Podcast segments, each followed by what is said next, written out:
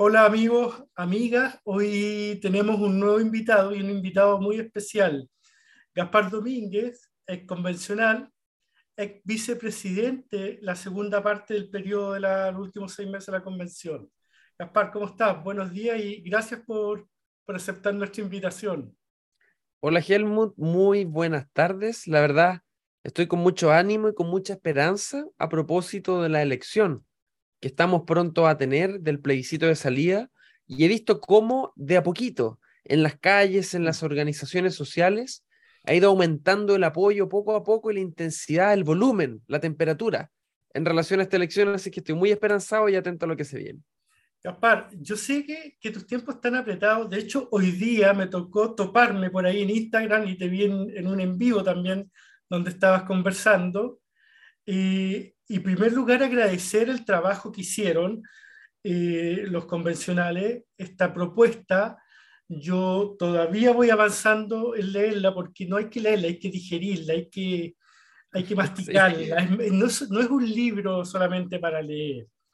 No, de hecho, yo recomiendo no leerlo en orden. ¿ah? Yo creo que hay que ir hojeándola y de un artículo irse a otro, saltar, ir buscando y rayando y a poquito ir viéndola de una manera más entretenida.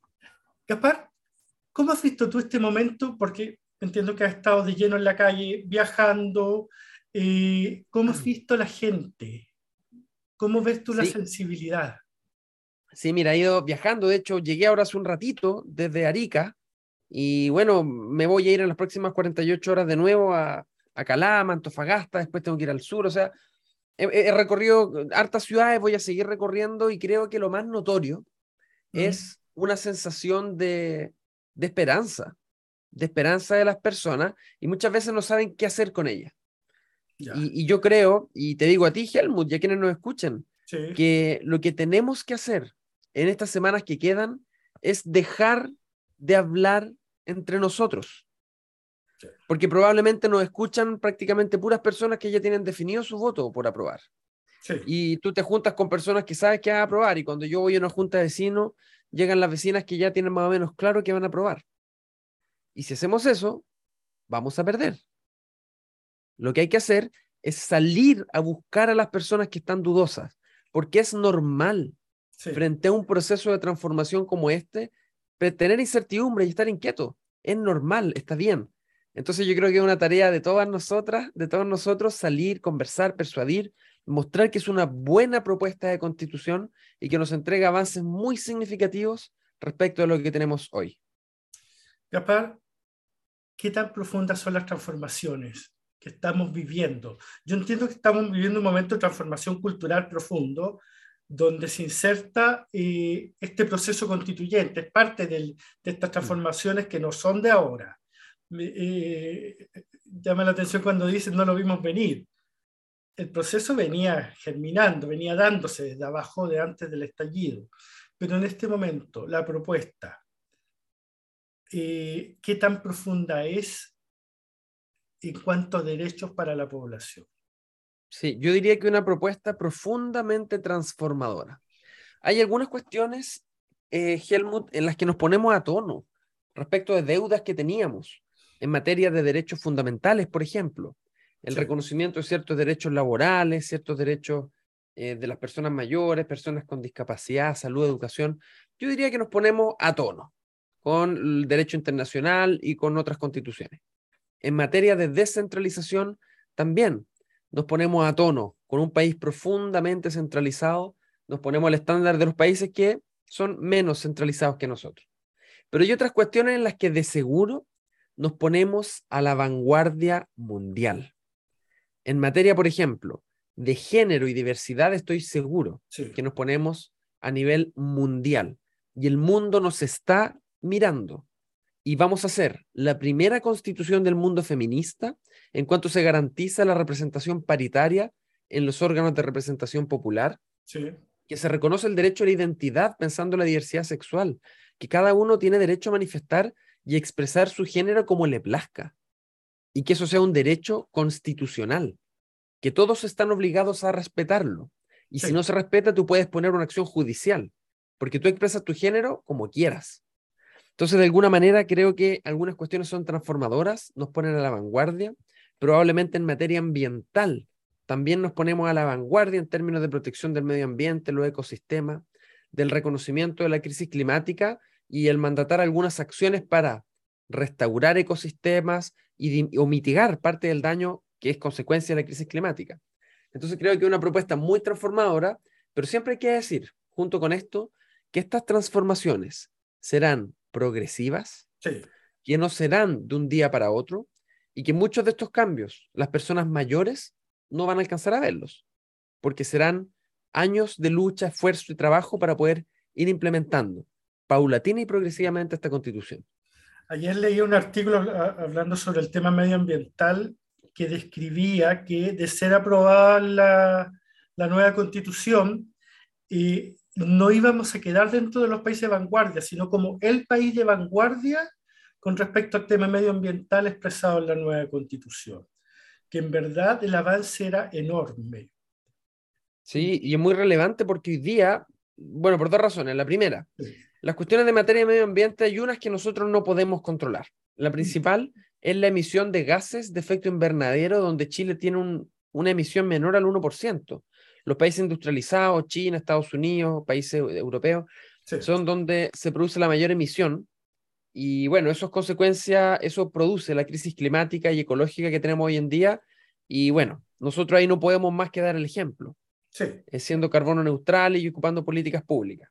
Pero hay otras cuestiones que sí podemos hacer mucho, que es la mitigación, es decir, cómo construimos ciudades, cómo construimos sistemas de salud, cómo construimos sistemas de educación que estén preparados para enfrentar la crisis climática en la que ya estamos y que solo irá empeorando en las próximas décadas. Y eso supone un desafío en cómo utilizamos y distribuimos el agua, en cómo construimos las ciudades y disponemos las áreas verdes para generar más sombra y evitar menos muertes, por ejemplo, asociadas a las olas de calor, en cómo educamos en las escuelas para que las niñas y niños crezcan aprendiendo sobre educación ambiental. Entonces aquí hay un desafío mayúsculo generacional. Y esto es literalmente, Helmut, de vida o muerte. Tal cual. Tal cual. Tú, has tocado varios tópicos que eh, yo considero que son parte clave del proceso de transformación que estamos viviendo. Medio ambiente, feminismo, diversidad, eh, cambio generacional.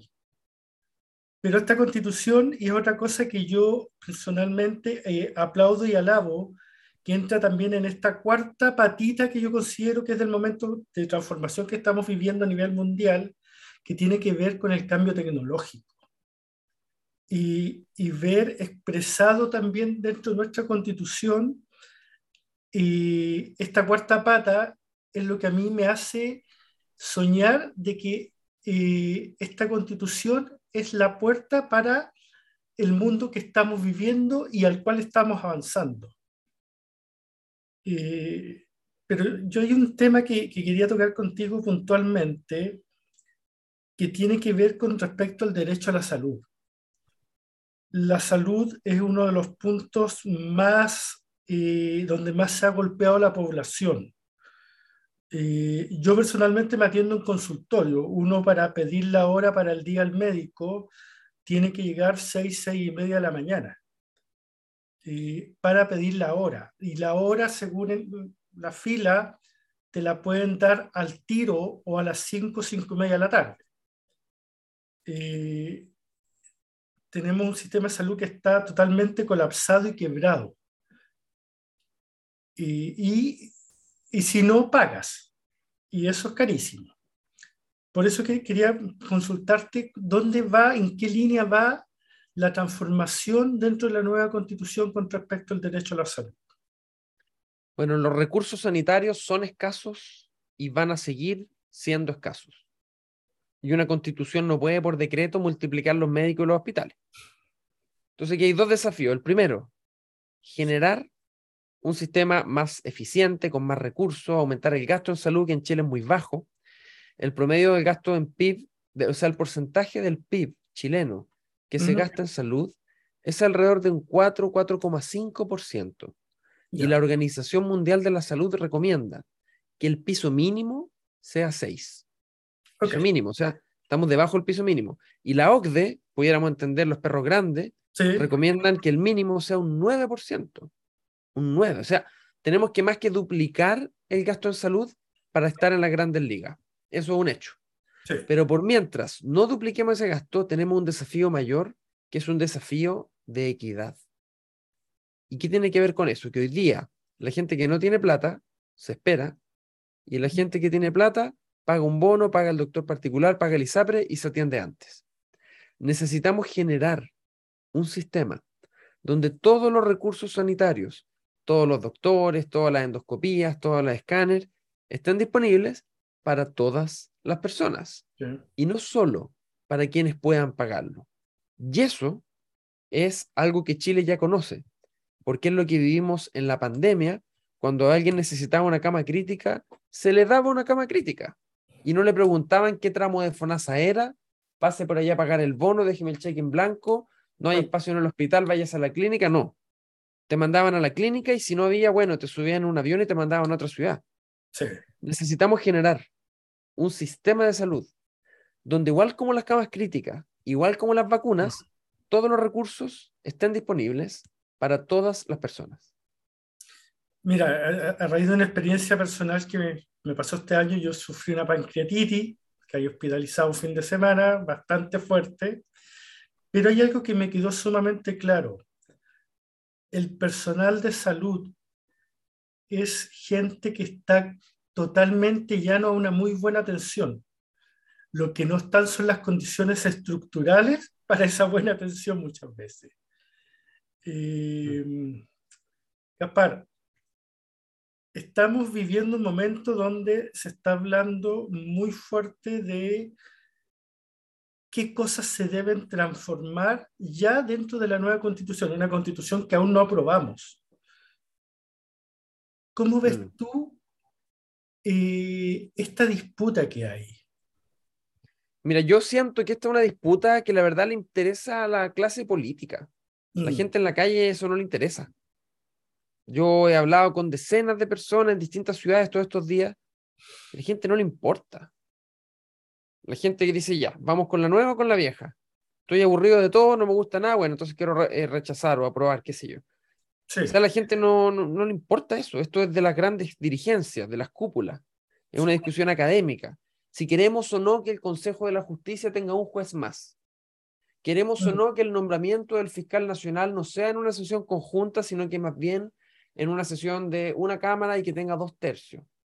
Queremos o no que el Poder Judicial vuelva a tener el nombre Poder Judicial o quede como sistema de justicia. ¿Qué le importa? sí. Yo creo que esta es una discusión academicista que lo que busca es que autoridades políticas, expresidentes, partidos de pre- presidentes de partidos políticos Mm, se pongan de acuerdo en mejorar el texto, que sin duda va a ser mejorado, sin duda. Todas las constituciones del mundo se reforman. Y esta constitución también se va a reformar. Y bueno, si hay que mejorar algo, se puede mejorar algo, por favor que lo hagan. Está muy bien. Pero yo creo que no es saludable que eso se lleve el foco de la atención, sino más bien las bondades que este texto ofrece, que son incontables y que van a permitir no mejorar las cosas de un día para otro, porque no es una varita mágica, pero sí entregar herramientas para poder avanzar en esa dirección. Yo tengo una mirada bien particular. Yo creo que esta propuesta nueva constitución lo que hace es abrir futuro. Eh, como tú dices, esto no va a cambiar el día 5 de septiembre. No, no vamos a verlo en forma inmediata. Es gradual, es paulatino y se va a ir avanzando, pero abre futuro, entrega las herramientas.